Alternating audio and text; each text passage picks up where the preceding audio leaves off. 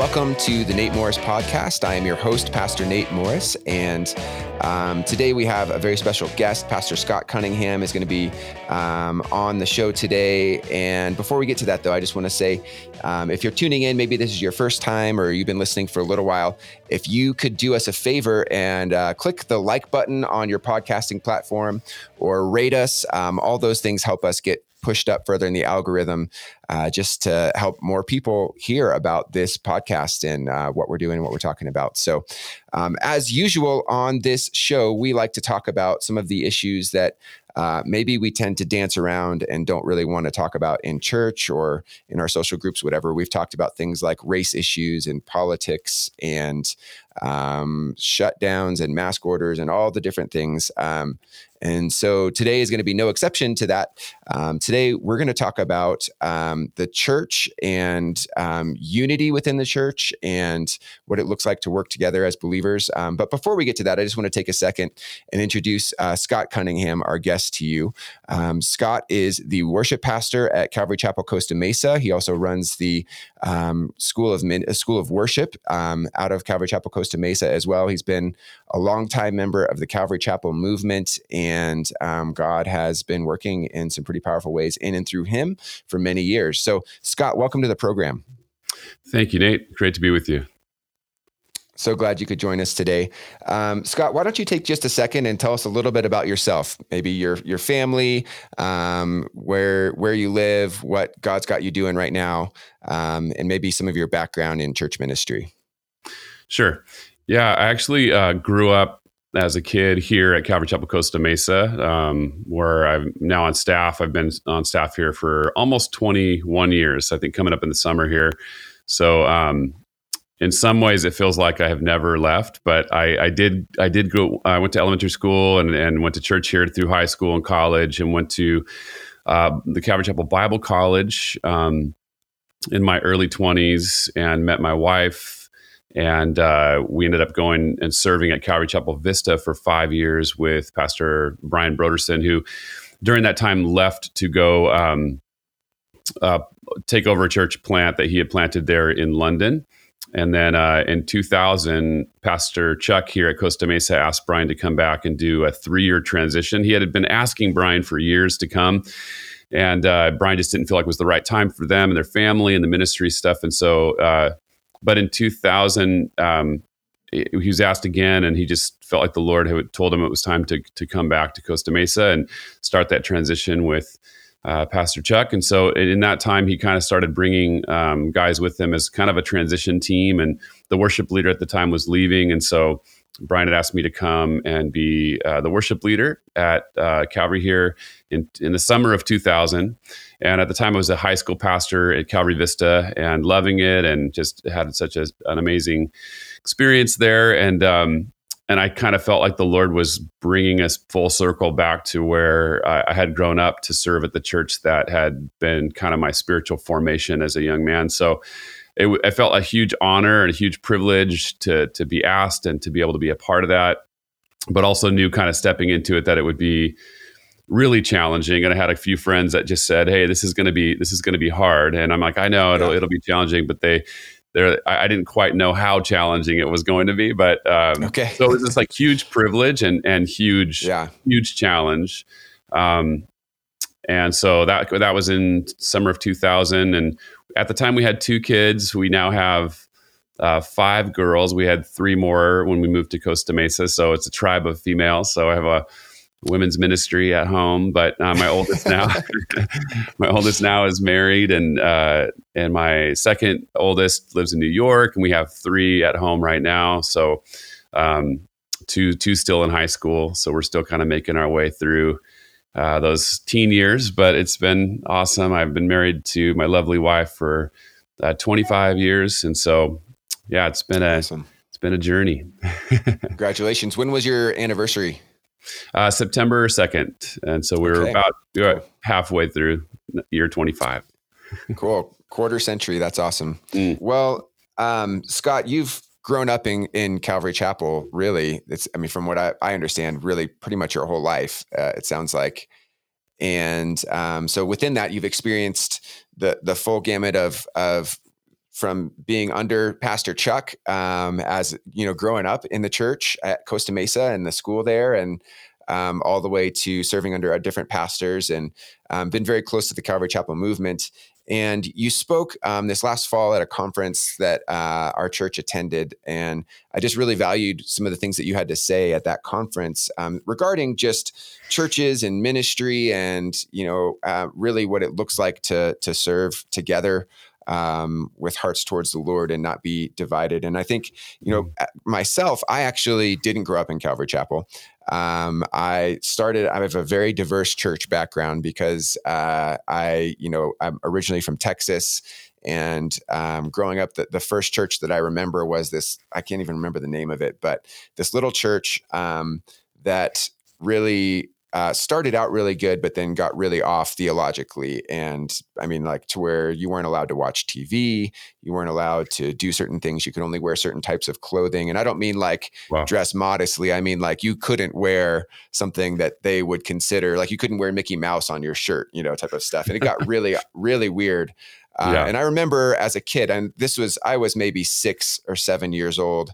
So I, I don't have a ton of memories about it other than I remember uh, my parents deciding that we needed to leave that church. And then as we did, um, we were shunned from that church. Literally, if somebody saw us in the grocery store, they would, you know, turn their back and walk the other way, um, which happened a couple times.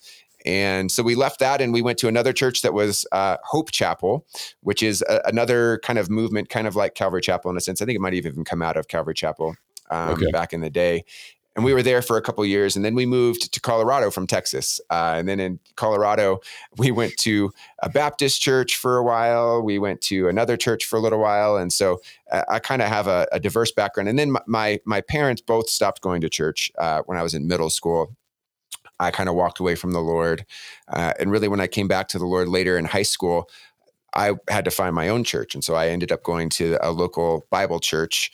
Um, and then through that some friends there was introduced to the Calvary Chapel here in the area, and that mm. was kind of my first introduction to Calvary Chapel. But wow. all that to say, as I kind of grew up and went to college, I was involved at uh, Crossroads Church of Denver, which uh, Tom Stipe was the pastor there. Yes, um, and it was a Calvary Chapel um, affiliated ministry. And I met Pete Nelson there, and he was kind of my mentor.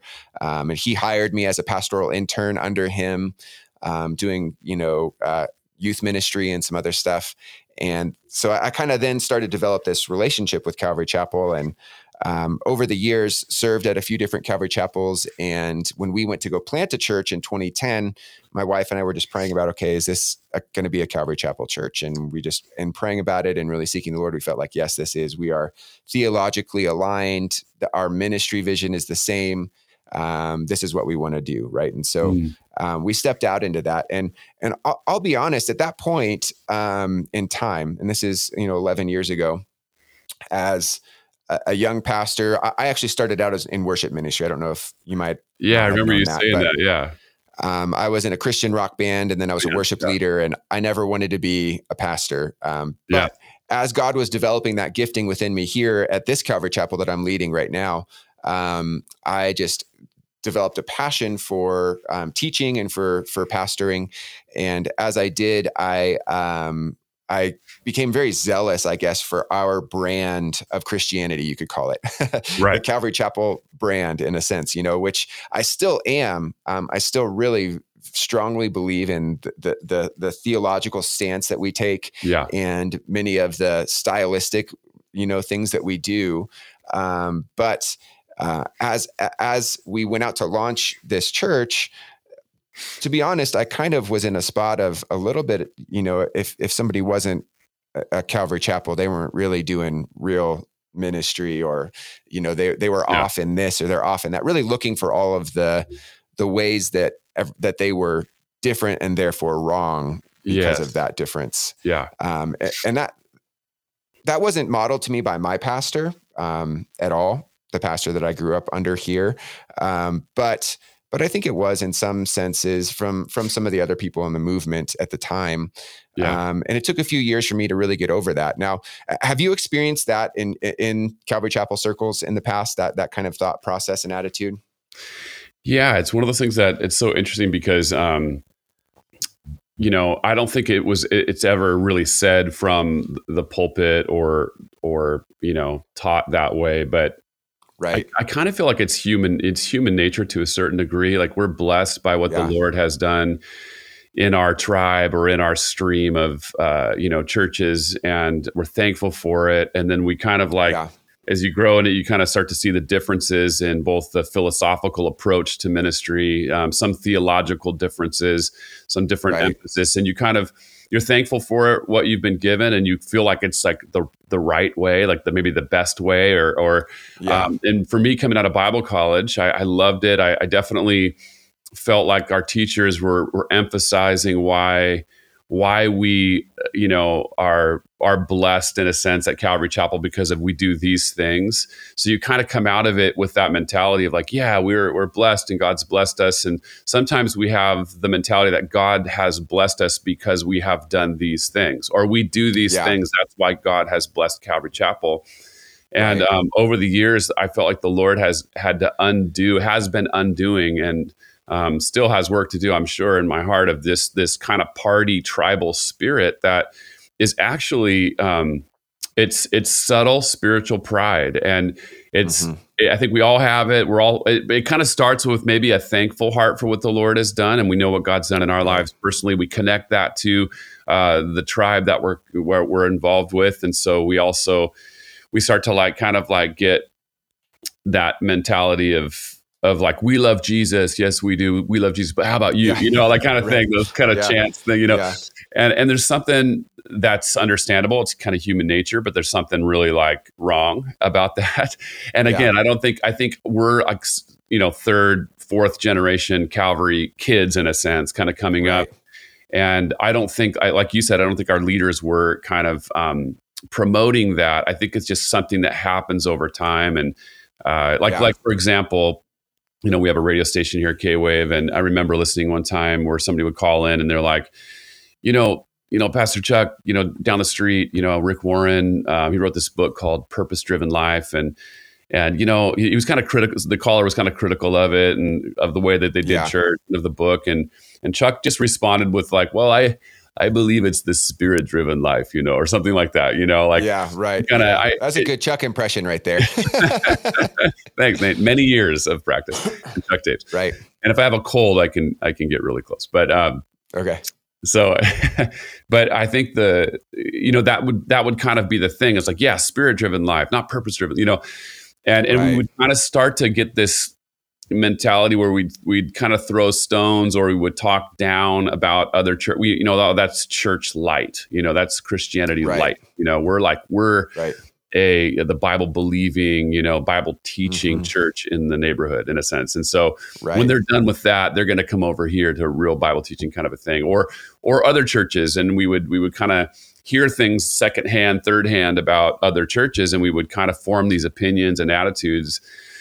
And right. like you said, like we are talking about before, um, you know, we have to do one of two things. We have to categorize them in this, like they're in the carnal category, or we're going right. to cate- categorize them. Hey, they're probably in the, they might even be in the heretical category. So, yeah. so we would travel over the years. We would travel to different Calvary chapels. We would do missions around the world. And what we would find is some of these Calvary guys were parroting what they would hear back here in Costa Mesa or other churches, oh, oh, that Rick Warren doctrine, it's heresy. And, you know, we were in Scotland and this guy, I think I told the story at the conference, but this guy in Scotland was like, um, just, you know, the encouragement to the local pastors were, hey, meet with other pastors. You guys um, make sure you have other, if community, reach out to other denominations and leaders and get yeah. to know them, have fellowship with them, spend time with them and he this guy was like this lone wolf like oh they're all this and that he just kind of categorized everybody and and oh they have rick warren doctrine over here and this kind of doctrine over yeah. there and so i'm not gonna right and to me that that's the problem is that we we start to export this kind of mentality that is actually divisive and it's actually mm-hmm. harmful because it makes you this isolated um kind of you know either ministry or pastor or or church and yeah. you start to kind of like think badly about everybody else and it's really harmful right. because there's all of a sudden we become unteachable Like we can't Yeah. learn from anybody else because we're doing it right. We're doing it the best, and God has blessed us, and He's not blessing you. And if He does bless you, there's something wrong, and we probably Right. probably the devil doing something over there. You know, not the. Yeah. and I think that's so wrong. And like we were saying, when we get to heaven, we're going to be linking arms with them, worshiping Jesus. People that we have talked bad about, you know, or I know. or yeah. got a spirit and, and it's like we're going to be in eternity. So that's what you have to do. You have to come to this place where you're you're going to say either oh they might not be in heaven. I mean they're not even we don't know if they're christian. Or you're going to say hey man they're a brother and sister in christ. They do ministry a little bit different. They might have secondary theological things that we would disagree upon but we are united in the mission of the gospel we are part of the same body of christ Right. we will be in Yeah. eternity forever and that's that's the truth that's the reality Yeah, absolutely. you know what i mean so um, it's just interesting over the years i feel like the lord's had to undo that kind of party spirit in me Yeah. um, where Yeah. this is our you know this is our party this is we're, we're this and we're we're probably Right. better you know and it's wrong and Yeah. so so i think that at the conference i felt you know that at that theme of unity felt very you know where we're in a very divisive political climate we're in a very kind of in a divisive we've kind of gone through a little bit of a a split in the Calvary world, sort of, you know, of just guys kind of like with they they they Yeah. they feel like, hey, their their lens of ministry is what would Chuck do? So they kind of see everything through. If Chuck wouldn't have done it, we're not doing it, and somebody's doing Yeah. it not like Chuck did it, so we're not going to like we're not going to fellowship with you. We need to part ways, you know Right. and yeah. uh, and that to me is really sad. To me, it's like it's really immature. Like it, I, I Mhm. feel like it, you know, it's this mentality. It's the same thing in, in First Corinthians. I'm of Paul. I'm of Apollos. Like they're they're they're you know taking these men and, and putting them in this position that that they were never meant to be. And so, Right. and I think it also comes back to the mentality that well. The reason why God blessed Chuck is because he did all these things, and here's the Right. formula. So we need to do these Yeah. things, and you're not doing those things, so we're not going to fellowship with you. And, Right. and my mentality, I think God blessed Calvary Chapel because God chose to bless Calvary Chapel. God blessed Saddleback because I God is a so. blessing God, and He blessed Saddleback. God blessed Mariners. God blessed all, other denominations, other churches, um, Right. because He saves people and He works, and it's it's almost despite our theological perfectness. You know, Right. He just loves Right. people, and and uh, Yeah. yeah. there's beautiful principles that we've been handed down of teaching the Word of God verse by verse, expositionally through Yeah. the Bible. Those are things that we we love and feel passionate about. There's other churches that don't do it that way that God has blessed, and it's like, Amen, Amen. Yeah. That's awesome. So, yeah. a lot to be said there, Absolutely. but yeah, No, that's awesome. I think I, you, you touched on something I think that's really important there because um, that's a that that mentality, and nobody is thinking that thinking like, oh, we have to do all of these things to be blessed. I don't think necessarily, but it, really is a works based mentality. yeah, Um, that if I do A and B, then God will do C. yeah, um, and and of course there's there's an element of truth. Like if if i go out there and i decide to be an idiot and do a bunch of really bad things then i can expect the negative consequences. Sure. contrarily if i go out there and i am responsible and doing the right thing there's going to be blessing in that. But when it comes to the blessing of God, we're given the blessing of God purely on the merit of the blood of Jesus, right? It's not Right. on what we've done or what we could do because we could never do enough. And The and I think we as believers believe that, but I think we have a hard time when it comes to practically living that. We we think that there's something I have to do in order to get the blessing of God. yes, Um, and I think that God blessed Calvary Chapel uniquely. And, and you know, we're talking about Calvary Chapel. It's interesting. Most of my listeners, uh, where we live, Calvary Chapel is not really a thing. Um, sure. it's kind yeah, of yeah, like- people yeah, don't really know what it is. Right. Uh, but, but but I think even in our group, what I think what happened as Pastor Chuck, um, you're talking about him as he passed away, um, and Brian stepped into leadership there at Costa Mesa, and the movement kind of um, needed new direction, and things started to change. Um, that same mentality that was given towards outside groups was then turned inside and i think that's inevitably what happens when we have that mentality yeah, is eventually there's nobody left to turn against except yourself and yeah. um that's and a really I think that that's happened a little bit. Yeah, that's a really fascinating insight. That's true, and I think that that's the area that I think the Lord wants to to work, you know, out of us in Calvary Chapel, right. um, because that's a sure that that is that is a that is a nail in the coffin. That if you want to kill a movement, if you want to kill a work of God, if you want to kill a fellowship of churches, just start the infighting and the comparisons yeah. and you know um, all that stuff. It just it kills it. It's majoring on right. the the minors, the non essentials, and I think yeah that uh, that will kill it. So I I you know that worries me, and I think I'm you know I want to I want to just kind of challenge that mentality. And I know well-meaning, godly brothers and sisters that are way more mature than than I am and have been in ministry longer have their reasons and their perspectives and stuff. But I would just say, hey, um, let's kind of like show me, show me in the Word of God, in the Bible. Like let's get back to like we are challenged time and time again to endeavor to keep the unity of the Spirit and the bond of peace. That's that is our challenge because I think our human nature is to divide. Our human nature is right. to divide for the wrong reasons. Obviously, there's there's right. right reasons to divide. You know, there's reasons that you know there's certain hills to die on, and um, yeah. and we the essentials and the truths and the the, um, the unchanging truth of the Word of God and doctrinal things. I think that that are that are so foundational. Obviously, those are important. We're not talking about right. those things. Um, and I in in one of my classes and um, in school right now, what our professors was saying, you know, you have to determine like what what are you going to die for? Right. What are you going to divide over? What are mm-hmm. you going to just uh, debate on? And what yeah. are you just gonna, you know, the, the, fourth one was like decide, you know, it's like divide, yeah. die, divide, um, debate and decide just and and I think sometimes That's we good. move these secondary secondary categories up to these like almost like I'm going to die yeah. for this category right. but specific but for sure like I'm going to divide over this right. and and that's where that's where the rub comes like what are you will what do you really think is worth dividing over like mm-hmm. dividing the body of Christ over you know I mean this is like right. church history repeating itself so you know, um, it has happened all the way through church history. And I think it's just kind of something that we have to constantly kind of reflect on and, and face again in the new generation, the next generation. But I just feel like we could be a lot more gracious. We could be a lot yeah. more open handed. We could be a lot more understanding and praying for each other as leaders and churches. And, and I, like we were talking about, I was mentioning in the study at um, Colorado, is there's so many different, um,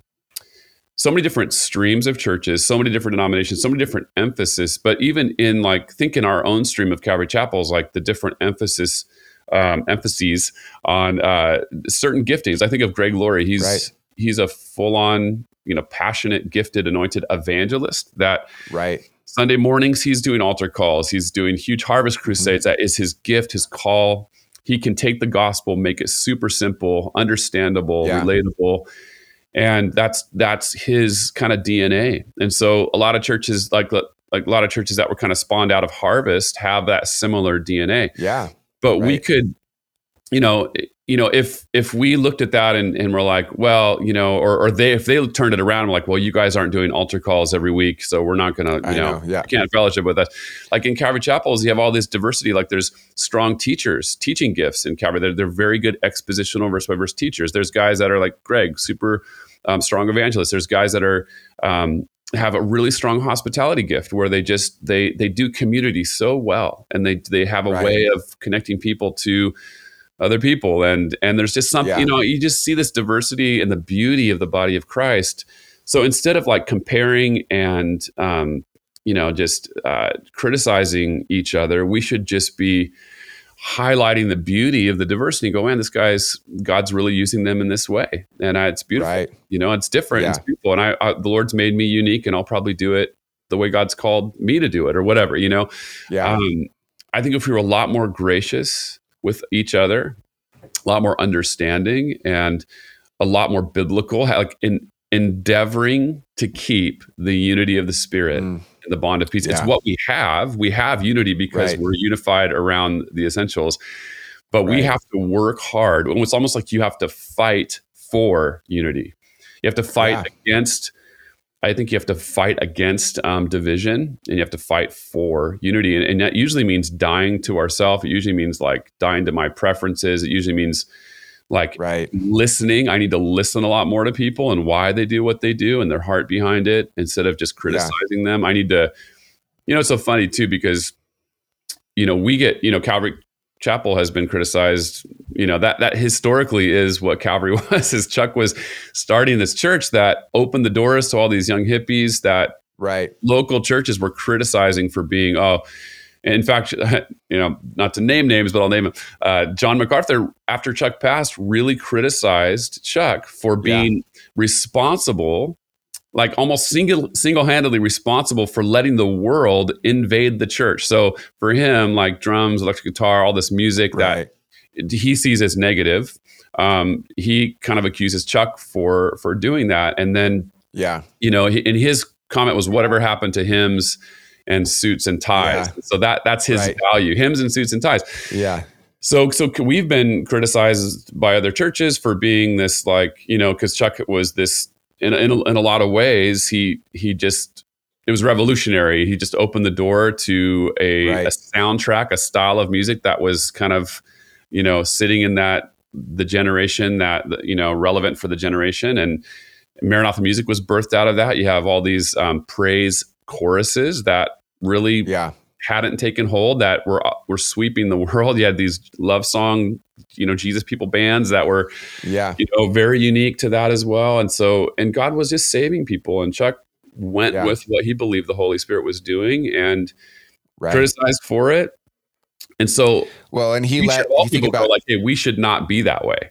I know, yeah, I agree. And he let he let people that he let people have the pulpit that probably maybe like uh, under today's standards, I might not even let.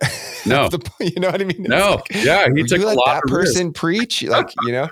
And, There's stories um, of like musicians that just got out of jail. They were arrested for marijuana, you know, and they were getting saved yeah. out of jail, and they're like that night they're they're singing at Calvary Chapel. But I know, I know. Chuck was like, you know what? We're just, you know, the Lord's working, and they're, yeah, they're. It's a process of sanctification. We're just going to give them a, a, an opportunity to yeah. serve. Absolutely, yeah, and I think it's, I think it's, um, hmm. it, it is. You know, I, I think what happens is, like you said, we attach to something that works really well mm. and we attach to the good ideas and the good doctrine like I, I really still like i said i still really believe the reason yes. that we planted a calvary chapel and the reason that i moved back when we came to this church and was all too happy again to be in another calvary chapel um, leading this church is because there's such a solid foundation there and there's yeah. such good solid doctrine in so many ways i mean i think the, the, the thing that i love about the teaching of what what you know God has led in our movement is um, the reality that it really circumvents a lot of the man-made divisions. Um, specifically, you know, you talk about Calvinism and Arminianism. It's like, well, the Bible teaches both as parallel truths. There's an element of like you need to, to you have to wrestle with that, and you might not get it all. And you might not be able to figure it all out exactly, and that's okay. There's, you know,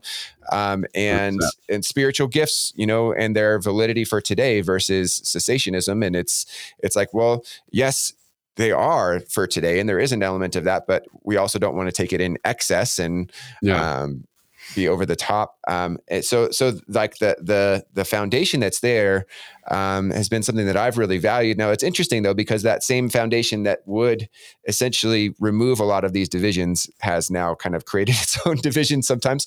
But um, but I think that like for me when I think about all of that and for me that process of um, you know, after we planted this church uh, in the church in Denver and um, really went through that process of growing in that and growing in leadership and then realizing like hey there's some there's some really solid guys here that are in gr- denominations and groups that i would like normally not partner with or associate with and getting to know some of those guys and b- being friends with some of those guys yes. and hearing their hearts for the lord and um, really recognizing that the body of Christ is so much bigger than one group of people.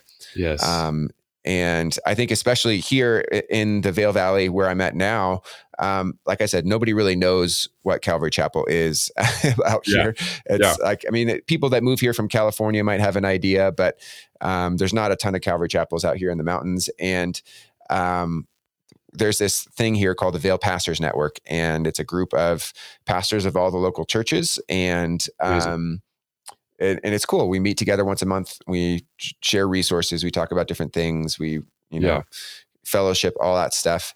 Um, and Beautiful. some of them I have you know decent enough doctrinal differences with that I might say, well, that's not really like I'm not going to like work together with you fully unhindered on every little thing. Sure. Um, but it, it, when it comes down to those essential truths of Christianity, like yeah. what really, who is God and how are we saved? I mean, that's really like the the bottom line essential. I mean, you got to start yeah. there, right? Right. Um, that there's unity in that, and then there's there's yeah. the opportunity to then have diversity in that as well. Exactly. Um, and I just think of you know Jesus in John 17 he he's praying you know and it's a public prayer so that we can hear it really is what it's why it's public. Um yeah. and he says in john 17 starting in verse 20 he says he, he says i do not pray for these alone speaking of his disciples but also for those who will believe in me through their word which is you and me and everybody that's a believer today right? And then he says that they all may be one as you father are in me and i in you. That they also may be one in us that the world may believe that you sent me yeah. And so he says that his prayer is that we, who are the ones who believed in the teaching of the disciples, would be one, um, and that the world would believe in Jesus through that unity that we display, which unfortunately all too often is not put uh, at the forefront. Um, and yeah. then he goes on and you know says um, that you know we're in him and he's in the father in this whole picture. Um, and the reality is that we are one whether we admit it or not too exactly. you know? yeah. So yeah. those fellow brothers and, and sisters that i know that those those people that are um, that i have differences with of style or doctrine or whatever uh, on this Vail pastors network for example we are already one in christ if we have the essentials Amen. the same, right? And and like I said, we will be sitting in heaven praising God together. That yeah. doesn't mean I have to agree with everything that they believe, you know, and agree with every matter of doctrine that they proclaim. And I do think that there is a dividing line. I think there's a line where we do divide um, at some point. You know, when you when you come across false teaching that is, you know, to the extent that uh, it, it affects who God is or how we're saved, yeah. then that's a dividing line for me, right? If someone's saying that Jesus isn't God, then that's a dividing line for me. That's why Mormons right. and Jehovah's Witnesses, we can't have that fellowship, right? Exactly. Um, if someone says that you are saved by your good works, then that's a dividing line for me because yes. I'm saved only by the blood of Jesus. That's but right.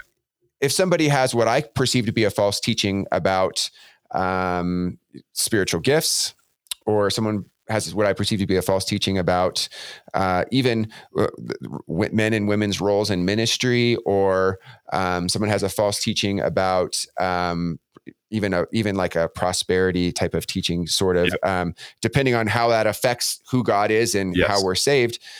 Those those might be dividing lines in the sense that I might not do ministry with them, but we're still yes saved the same way by the same God, ultimately I'll be standing next to that person in heaven. You know, that's right. That's right. And I love I that. It's just important to remember that.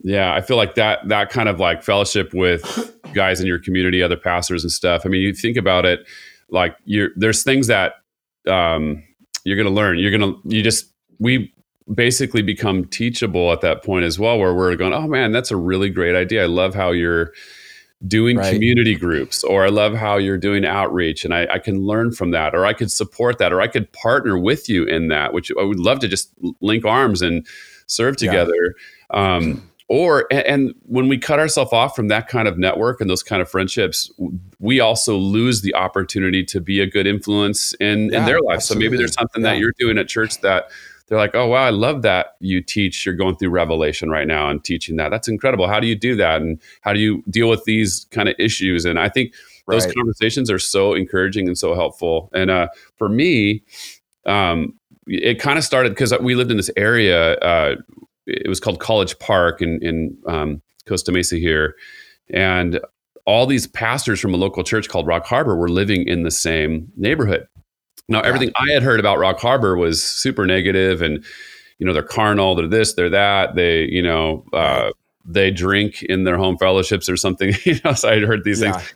And I, so I'd just be really suspicious of them and just kind of like, ah, I don't know. And like, and then I see them around. But every Wednesday night, our neighborhood would pack out with cars and neighbors were getting saved. And yeah. Um, they were just connecting to the community in such a beautiful way that I was like, I was humbled, I was challenged and convicted. And as I got to know them, I just realized, man, these guys, they love Jesus. They want to see the gospel spread. They want to see people grow. Like they had the same heart. Um, they did it church a little bit different. They were more topical, probably in their teaching, or they go through series right. or whatever. But and they were reaching all these young people. There was all these young college age kids that were coming to the church from our local universities and getting saved. And and they admittedly were like, uh, "We're learning as we go. We're trying to be good stewards of this, you know, opportunity that we have." But um, and I, I don't know. For me, that was like the beginning of like undoing this this thing in me, uh, and I'm realizing that wow, these guys are actually doing it better than we are, way better. And we need to like I need right. to learn from them, and I want to get to know them yeah. how they do it. We would probably do it a little bit different, but but it was still amazing to see the Lord, uh, you know, working in their church in a powerful way. Yeah. And it was so funny because we got a call. It wasn't actually funny at the time. Looking back, it's it's kind of funny. But they, the the lead pastor called Brian and said, "Hey, Brian, would you would you come meet with us and our our leadership for a little bit? We'd love to just talk with you guys." And yeah. so I was like, Brian's like, sure. You mind if I bring a couple guys with me? So he brought uh, another guy and the pastor and brought me with them to this meeting and it was their pastoral staff and their elder team. And they said and what was so funny is because in the season it was probably like early 2000s maybe mid 2000s or something and you know okay. and uh, they're they're probably about three or four miles away from us. And they basically said hey first of all we just want to say you know thank you because so many of the people in our church have come from Calvary Chapel, and they're like, they're like the, the mature believers in our church have yeah. come from Calvary, and we're like, oh, and because a lot at the time, a lot of people were leaving Calvary Costa Mesa for for you know interesting reasons. Some of it because because it's a whole nother story, but we were becoming you know older and older, and as Chuck got older, he got more. Um, you know, he kind of reverted back to what he liked when he was a kid. We had like a men's choir. We were all wearing you know suits and ties every Sunday morning. You had an organist and a pianist, and and Chuck would yeah. you know we had these three guys singing hymns and most every other no other Calvary Chapel was doing worship or their their gathering services like right. we were doing it. You know, we had become yeah. so so different, and so a lot of people that had been at Calvary for a lot of years were leaving, and and they were going to Harvest OC now, and and going some going right. to Mariners, some going to Rock Harbor. Yeah. So anyway, that's a little backstory, but they're like, thank you. So many of our, our mature believers are like are you know from calvary and they just know the bible and they're amazing and and uh, but we have all these like unchurched kids and stuff too that we're dealing with and um, so it's just great to have some of these mature believers um, but the next thing they said was what we actually called you here for was we we just have been hearing not from just a few people but multiple people that you guys are saying about us that we're this uh, emergent church and back in the day that was the big buzzword. Right emergent yeah. church you know emerging church emergent church there was these like right. words that meant different things and so back in the day emer- emerging church or it was like a, the church that was doing church a little different they were approaching right. the service with more of a kind of a you know uh, you know uh, a modern approach and and that kind of a thing. And they might used candles, they might have used smoke machines, they might have used different things right. that that in Calvary we were very suspicious of. And yeah. and so they they were hearing from a lot of people that people from Calvary were accusing them of being this emergent church. But on the negative side of emergent, like the uh, emergent church would be questioning core doctrinal beliefs right uh, yeah. like is is the virgin birth even necessary those kind of things so yeah. So there were churches doing that. Um, that you know, I think Rob Bell back in the day and some of those guys were were right. like sawing off the theological branch that everybody was sitting on. One person said, "Well, totally," um, yeah. and, and they were kind of deconstructing everything to the point where they would end up with nothing. They just you know burned it all down. Yeah. And right. uh, and but anyway, that was not them. That wasn't Rock Harbor at all. But we were accusing them. We were kind of lumping everybody with any kind type of like modern approach or different approach to church, like their philosophical approach to church as like emergent. And yeah. um, and and so they just said, hey, first of all, we just want to let you guys know where we stand theologically, so you can hear it from us. Um, that you know we're Bible believing evangelical. You know all these. He was just walking down the line of of what they believed, which was exactly the same as us. They would just approach church a little bit different. And then Right. they, they asked us. They looked at Brian and said, "But are you guys are you guys saying this from the pulpit because?" There's so many people coming to us. Like it was this like loving rebuke, you know? Yeah. and it was like, oh wow, they're actually Yeah. doing Matthew 18. They're walking up, they're going to Right. us Yeah. and dealing with this in such a biblical way. And it was humbling and it was convicting. And and Brian's like, no, we have we haven't said that from the pulpit. I go, but there have been people at our church that have been concerned and wondered about you. So there there probably has been those rumors fr- flying around, and we're probably responsible for that. And thank you for calling us on that. And that's you know Yeah. we shouldn't be doing that. And uh, and so it was just this really uh, sweet thing, and that actually developed a really sweet relationship between us in Rock Harbor at the time. And Yeah. we start we did a couple conferences together. And back in the day, there was these discernment ministries that were really popular in Calvary Right. Chapel Yeah. they would just they would talk about every church in fact there was no church good enough for them they didn't go to church because no church was good enough they were just going to criticize every church and almost like you know every church was some way heretical to them so Right. so to me i just saw the fruit of that i saw the end game of that and i thought i just realized oh my gosh that that is not what we're called to be as christians. That is not Yeah. what the jesus is calling us to. And like you were saying in john 17 paul in ephesians 4 um, that that's not what we are as believers. And so it really was like the lord in a in a beautiful way kind way kind of redirecting us like in talk about deconstruction like deconstructing these these there's like a healthy deconstruction i think. And and Yeah. There's a way to deconstruct hey we've become like this. We shouldn't be this way any, anymore. Where did we go wrong? How can we get back Mhm. to a place where we're like we're, we're healthy in the best sense of that we're humble we're, we're teachable but we're also really depending on the holy spirit for his leading and blessing and guiding. And uh, and i think that's you know i think that's every generation. I think that's every church will walk through that at some Yeah. point you know? Um, I just don't want to be associated with or be that tribal church that's throwing stones at everybody. Um, I don't think that's what God's called us to be. So, Yeah. how do the question is, how do we walk in great discernment? How do we be discerning and wise, and yet walk with great um, humility and and and kindness and and um, unity? So that's where the guys would push back well you know usually it's it's like in my experience the word discernment is kind of a spiritual word for critical you know Yeah. um, Right. and i think that's where we need to redefine it what does it mean to be Yeah. discerning you know um, Yeah. it doesn't mean we're to cr- criticize everybody and to pick everybody apart and and and if you think about it it's basically saying like hey we're doing we're awesome and we're going to show you how you're not awesome but we're going to pick apart your, your ministry Yeah. that's Right. really what it Yeah. is and i think it's it's it's subtle but it's it's sin and it's wrong Right. Yeah, I agree. And I, I think that, you know, again, this isn't a this isn't saying that there are not things that we divide over. I think that whole emergent Right. church thing, I remember that because that was right in the right when I was in the thick of church planting and Yeah. Um, um and I was on that kind of bandwagon too, which was funny because I mean we were doing things like candles and other stuff at our church, but I was still kind of like, oh, the emergent church, you know?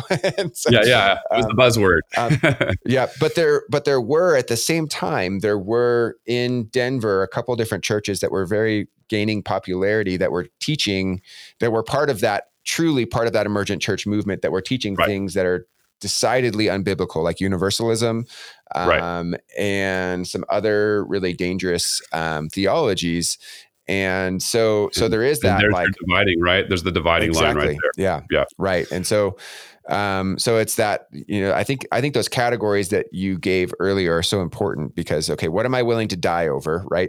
Yeah. What what am I going to divide over because there are things if someone is is declaring a universalist um, theology, then I'm going to say, well, I, I mean, I, I I could wish that were the case, but here's Sure. what the Bible actually says. We're going to you know kind of split that exactly yes um, if somebody's you know teaching something that's truly that far off but i think Yeah. that so often it's it's exactly what you said. We get to the point where it's we're, we're nitpicking every little thing and missing. We would just kind of lump it in. Like if somebody did church right. different, we would just go, "Oh, that's emergent or emerging or whatever," and we would like without really knowing or talking or, or really understanding what where they were at. Um, right. And, and, so that that was the danger because, like you said, there there were churches definitely uh, doing that, and it was a strong move, like in that mid two thousands or where, whatever um, so we want to be careful of it for sure, but yeah. but we also need to be careful not to like the broad brush thing, you know. And I, yeah, that, exactly. There's a lot of nuance um, in in different ministries and how they approach it, but but yeah, well, that, I think there's such value in like learning learning from each other as well. You mentioned that earlier also, and I just even remember. So after I kind of um, was really kind of coming through that process of of getting beyond like the the sectarianism, I guess you'd call it. Yeah. Um, I mean, it's which really is it's it's it's like Paul said. You know, some say I'm of Paul, I'm of Apollos, I'm of Cephas. You know, I'm of yeah. Christ. Like that's really not what it's about. But right. um, but as I was coming out of that, really, I was able to learn specifically in a teaching because I grew up. You know, I, I grew up teaching wise in in Calvary Chapel in the sense that I learned how to study and teach the Bible through a Calvary Chapel lens, um, yes. which I really value. But um, but I also was finding myself inspired by some other teachers that are not part of that movement and really are not necessarily they're not verse by verse line by line teachers at least i would say. Um, sure. and and we go through the bible at, at, our church. We do typically do that and we'll have some little mini series in between sections. But um, I, I read this book um, i read an andy stanley book actually um, which you know Andy Stanley it might be kind of downplayed a little bit by a lot of people right now because he says some things that are even I'm like, what? Really? You said that? But um, but I read this book and it was it was on teaching. It was called Communicating for for a Change, and um, it really changed my perspective on on teaching. And I think r- really like not not on what we're teaching or the importance of teaching it, but really like communicating it in a way that people understand. So rather than just kind of the old, you know, read and ramble um, here's yeah. you know here's two who's two verses and then i'm going to just explain to you what these mean and then i'll move to the next one and i'm not saying that god can't use that because he did in my life for many years sure but sure. but um but approaching it with uh, i feel like a different perspective and for me it kind of i think there's i can never pronounce his name right Carey Nieuwhof i don't know i think that's how you say mm-hmm. his name he's he's a guy in canada and he said yeah. he said this he said preachers facilitate an experience teachers convey information the best pastors do both well. And he says, preaching without solid teaching can become emotionalism. Teaching without preaching can become intellectualism. Mm, and um, for me, it, it, was just kind of this like, there's a lot that I can learn from these people that are not the same as me. And there's probably a lot that yes. they could learn from us. Yes. Um, and really like to, to, to think that, that just reading it and then explaining it is is really where we should be. Well, Paul said, "I didn't come with words of men's wisdom, but with demonstration of the spirit and of power, right? Uh, right, when, right, when right. he was preaching. And so, yeah. so I, I, I, could go off on a tangent on that, but really, I guess my point is that um, I think as much as there's value in our individual groups, and there's a reason that people belong to individual churches, right? Mm-hmm. Um, yeah. I also think there's a lot that we can learn from each other. And when yeah. we draw those dividing lines that make it look like, well, they're the bad guys and we're the good guys with yeah other believers that if we really examined what they believe, we probably would line up on most things. That's um, right. That's a They're dangerous place to be. In heaven with them. Where should we yeah, look? Exactly. Yeah. Exactly. I think, one of the da- I think well, go ahead. No, you go ahead.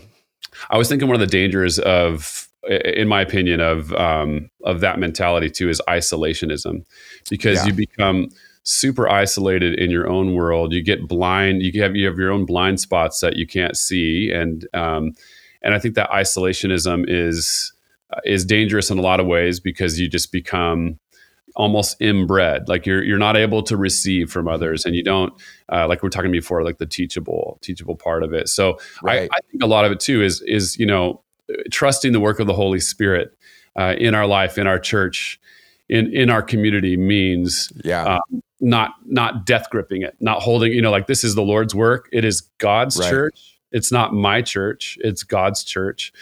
Yeah. And um, he's going to hold it together and we're going to shepherd, under shepherd, you know, the people he's put in front of us. And Um, and so like just the isolationism, I think that's one thing I saw that was also unhealthy is we kind of circled the wagons. It was kind of like, hey, the more you're at church, the more spiritual you are, and the more you know we're going to just this the, the world is horrible. You know, let's let's you know escape from it. There's yeah. an element of truth in all of that. There's an element, right. yeah, the world is messed up. the world is hurting. Um, but when we become isolationist, we become separatist, and we're not going to engage the culture in the way that I think the Lord wants us to. We start to look at everybody as the enemy instead of looking at everybody as um, man, they're made in the image of God. They have dignity but they also have depravity. we're all marked with the dignity of God. we have his image, but we're all messed up because we have the depravity of sin. Yeah. Running through every part of us. So so looking at people like, you know, wow, the Lord loves them. He wants to reach them, save them. Um, and and just seeing people in that way, I think that's been a an important part of like not getting caught in the isolationist or separatist kind of mentality. Right. And I think that's also a, a, sure way to see a quick a quick death of a church, you know? Yeah, um, because because we gather, it almost comes back to the whole why, the why the church gathers. We gather to be encouraged, built up, mm-hmm. equipped to glorify the Lord together, to then be sent out to do ministry, like to actually yeah. do ministry outside the four walls of the church. It's the gathering to be right. equipped, uh, encouraged, refuge, reminder, um, to be sent out to engage the world, and that's that's the that's the picture of the of the healthy church, in my opinion.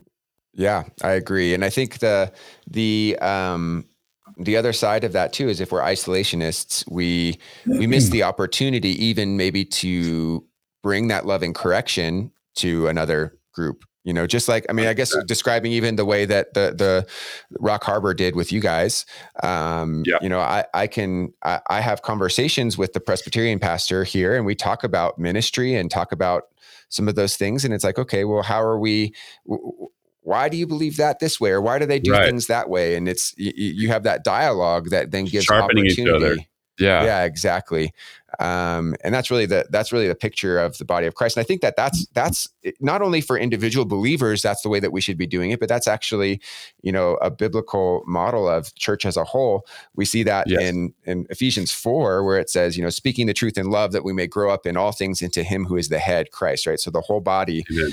and yeah. we often think of the body as being individuals but even individual churches and individual movements yeah. of god comprising the body of Christ. Yes. Um, it says, from whom the whole body joined and knit together by what every joint supplies. So every mm-hmm. joint supplying every stuff to the body as a whole. That's according right. to the effective working by which every part does its share, causes growth of the body for edifying of itself in love. And so, yes. um, so recognizing that there is value in what um, other churches yep. do and say and believe, and and there's also things that they might be short on and maybe i have the opportunity to speak into that and maybe they have the opportunity to speak into our shortcomings and, exactly. um, and just to grow in that. So again that doesn't negate the, the fact that there is false teaching or that even those believers who are going to be with us in heaven that espouse truly false doctrine in some areas shouldn't be corrected. Yes. Um, but i think that um, we don't just have this isolationist perspective. So um, yeah. we'll wrap up with this. What are your thoughts on some on what that unity might look like? Um, just just kind of last final thoughts on like if we're going to avoid the isolationism and we're going to move towards unity in the body of Christ. What what what does that look like um, in your mind? Yeah, I I think um, I think the heart behind unity is uh, the beautiful community that comes from um, biblical unity. You know, like the mm-hmm. like you were saying, all the joints, the, the, ligaments. Like we all need each other. The body of Christ, we need each other, not just in our own fellowship, like you know, right. uh, of church. We like we need each other in the big big C church. Uh, yeah. Even I think other you know.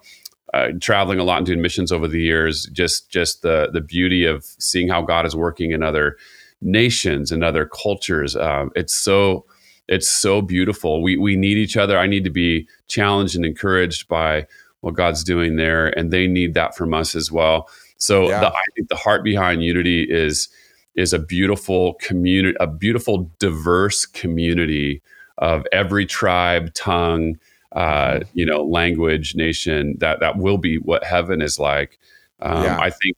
Uh, I think uni- unity is sometimes you, people look at unity like as compromise. Like if you unify with other Right. people, you're compromising, and I think that's that's just not true. It can be true if you're if you're gonna if you're gonna compromise truth for the sake of unity, like on like we're talking about the essential the essentials, um, and that's not what we're we're doing or we're going to do. We're going to stand and and fight uh, the good fight of faith and, and die on the hill of truth. You know, but but Yeah. there's I think like the categories like we talked about, I think we need to die to the secondary issues and preferences um, that we have to maintain unity. You know, um, Right. and some of those things are just part of you know our human nature. Um, so all the things that challenge unity are different opinions, different gifts, different experiences, different origins. Those things that we're all we all have our own spiritual journey and spiritual soundtrack and spiritual like you know some like church language almost you know Yeah. um, that's the that's to me that's the challenge right we those are the challenges to unity but Right. um, love is always the motive behind unity and the ultimate uh, goal of that is is obviously community and i, I think we want to be known more what we're for than what we're against um, and that's, that, that's a key point. Yeah. I think what a lot of times we're we're more known for what we're against than what we're for, Mhm. and that's Right. that's where it looks and you start to feel like it feels unhealthy. It doesn't feel right. We're you know we're just going to tell everybody what we're against instead of um, what we are for, and I think that that's a huge distinction. Um, Yeah. so I, I don't know. To me, I, I know it's not easy. I think unity you have to work hard for it because I think our our default is to divide. I think our default nature is Yeah. to you know be suspicious of other people. I think. But when it comes to like love believes all things, hopes all things, you know, those are those are challenges to us when it comes to to unity in the body of Christ, you know Right. Yeah. and um, travel for me has done a huge part. I mean, just has made a big uh, change in my life. Just um, seeing God work in different cultures, and they do stuff Yeah. differently, and um, and they're blessed by what we bring to the table. But you know, I don't know. There's just a Yeah. lot of that. There's a lot of lot of stuff in there. Um, so the questions for you know for me have always been like, how can I be a better unifier in at church and in my home? Um, where am I a divider? Um, and am I divisive? Am I Mm. Yeah. divisive? Like right. you know, and some people might defend their divisiveness because they're like, well, I'm standing, you know, you know, on truth. But let's let's just unpack that a little bit. Like, what what truth are you actually like? Um, you know, being divisive Right. over? Is it secondary Right. things that your preferences? I mean, what's Exactly. well, this last little thing for me, like it's so funny because in the Calvary Chapel world, you know, in the worship side of things, Chuck loved to have everybody stand together, everybody sit together. Um, yeah. so if someone stood during our worship services, an usher would come and sit you down and Okay. embarrass you in front of the whole church. Uh, we would always start off the service with an organ and a piano. And so Okay. for people in our Calvary Chapel stream that would criticize other Calvary Chapels for not being doing it like, you know, Chuck did it, I would just turn that around on them and say, "Hey guys, you, none of you did worship like Chuck Yeah. did worship, you Right. know, services. None of you Yeah. uh, had ushers come down and sit people down if they stood. None of you guys had an organ or a pianist. None of you guys started every service Yeah. with a hymn. Like none of you guys had hymnals. I mean, it- like if we want to really break it down, so I I think like you know again there's there's a lot of like I can see why Chuck did it. It was his it was his legacy of what he grew up in, and he was just lo- he loved that stuff. But Chuck was very gracious with other Calvary chapels, and he let mm-hmm. other Calvary chapels be who they were. Horizon and Harvest, Yeah. and you know all these different guys that kind of had their own version of it, and he was very gracious with all those guys. And I think we need to Yeah. carry that same thing. So I think I think unity to to me looks like being gracious and and believing all things, um, Yeah. believing good things about other people, uh, Right. and Not being jumping to conclusions. yeah. And my challenge is for anybody who has questions, like if they're going to criticize somebody, um, you know, personally or or even publicly, and you know that's a huge, that's a massive. Um, uh, to me, that that's that's very dangerous ground. And if you have Yeah. not gone to that person and have not talked to them personally and asked them Right. personal questions, then you have no right. you have no right. You just you're assuming. You're parroting what right. other people have said.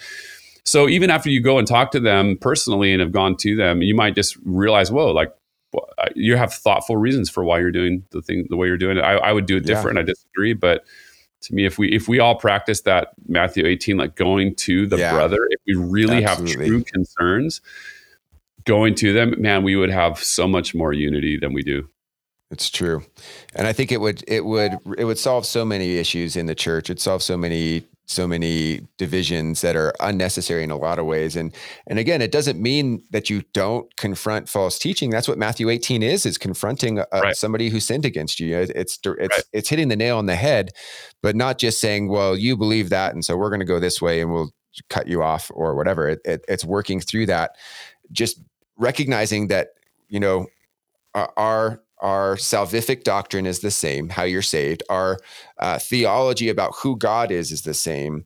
And so that means we're going to be spending heaven and, and eternity together. We should just work these issues out now, you know, yeah, totally. figure out how yeah. to work through it. Let's, let's talk through those things. Let's let iron sharpen iron. And maybe we agree like Paul and Barnabas to go our separate ways, but, right. um, but that, that doesn't mean that, that, um, we can't work towards a common goal in those separate ways and, and, and respect and mutual respect and not throwing hand grenades, you know, of of um, kind of blasting other people and other ministries and those things. So exactly, um, exactly, which yeah. I think hurts. The, it, that just hurts the work of the gospel. It doesn't help at it all. Does. It's like we ha- we all have strong opinions. We're all we all think our opinions are right. Um, but you know let's we we have to work we have to endeavor to keep the unity of the spirit and, uh, and the bond of peace and, and yeah. just be and appreciate like you were saying the beauty of the diversity of the body of christ all the li- ligaments and joints and different parts of the body that make up right. the body of christ it's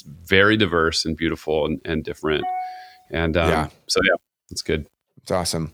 Well, and I, I think the just the kind of final thought on my end is I, I, think I went to two years ago. I got to go to India and visit some um, some this pastor friend of mine who's there, and he's um, just he's a guy that got saved and tried to get into seminary and got refused from seminary um, yeah. because of some reason. And uh, but radical testimony crazy stuff. His siblings tried to kill him for leaving hinduism for for christianity. And he Crazy. felt called by god to move to nor- northern india and plant churches. And so he did. He moved up there and he started a church. And um, out of that church has started other churches and we went and visited he's got 145 churches that are under his leadership um, with this Amazing. network of 21 pastors and they travel these 21 pastors travel to these 145 churches and lead these churches and these are all in unreached areas so these churches are made up of between 40 and 100 people each and all of the people that are in these churches are new believers. They, they were hindus or whatever and they've all come to, to faith in christ through this ministry. So i mean we're talking thousands of people um, and they do stuff very differently than we do. They do their service very differently than we do. They do their discipleship very differently than we do. Um, there's a little bit of doctrinal difference in some places um, but i just uh, you know a lot of times we go into missions thinking like oh we're going to kind of show them how to do things and i'm just like man i just want to spend some time with this guy and learn what you're doing because this is just yeah. crazy how God yeah. is using you. Uh, and it goes back to what you said before at the very beginning, which is just the blessing of God is not necessarily, um, it, it's really uh, because of who he is in the blood of Christ. And we're adopted That's into right. his family and how he wants to move and just That's simple right. obedience. And so, um, Awesome. Well, thank you. Those are really some great thoughts. And I think, I hope whoever's listening is blessed by that, um, maybe encouraged to um, to think about our brothers and sisters in Christ in a different way. Um, mm-hmm. Again, not to not to downplay false doctrine or false teaching, but to recognize what really are the essential teachings, and then how do we uh, on the non-essentials how do we work together with those or maybe even have that iron sharpening iron conversation with those who might believe differently um, yes. to endeavor to achieve um, the, the unity of the spirit and the bond of peace working together as a body of christ. So thank you scott for being with us today. Uh, it's been a blessing having you on and really appreciate your thoughts and insights. Thanks nate. It's been a privilege and uh, just so stoked to see what god's doing with you guys there in uh, in Vail and look forward to uh, keeping in touch Awesome. All right. Well, thanks for tuning in, everybody. Um, once again, if uh, you haven't yet, if you could do us a favor and rate um, the podcast, that would be great. And um, like the this podcast, share it with your friends. Um, that all those things help us get pushed up in the algorithms. We'd really appreciate it. And until next time, have a great day and God bless.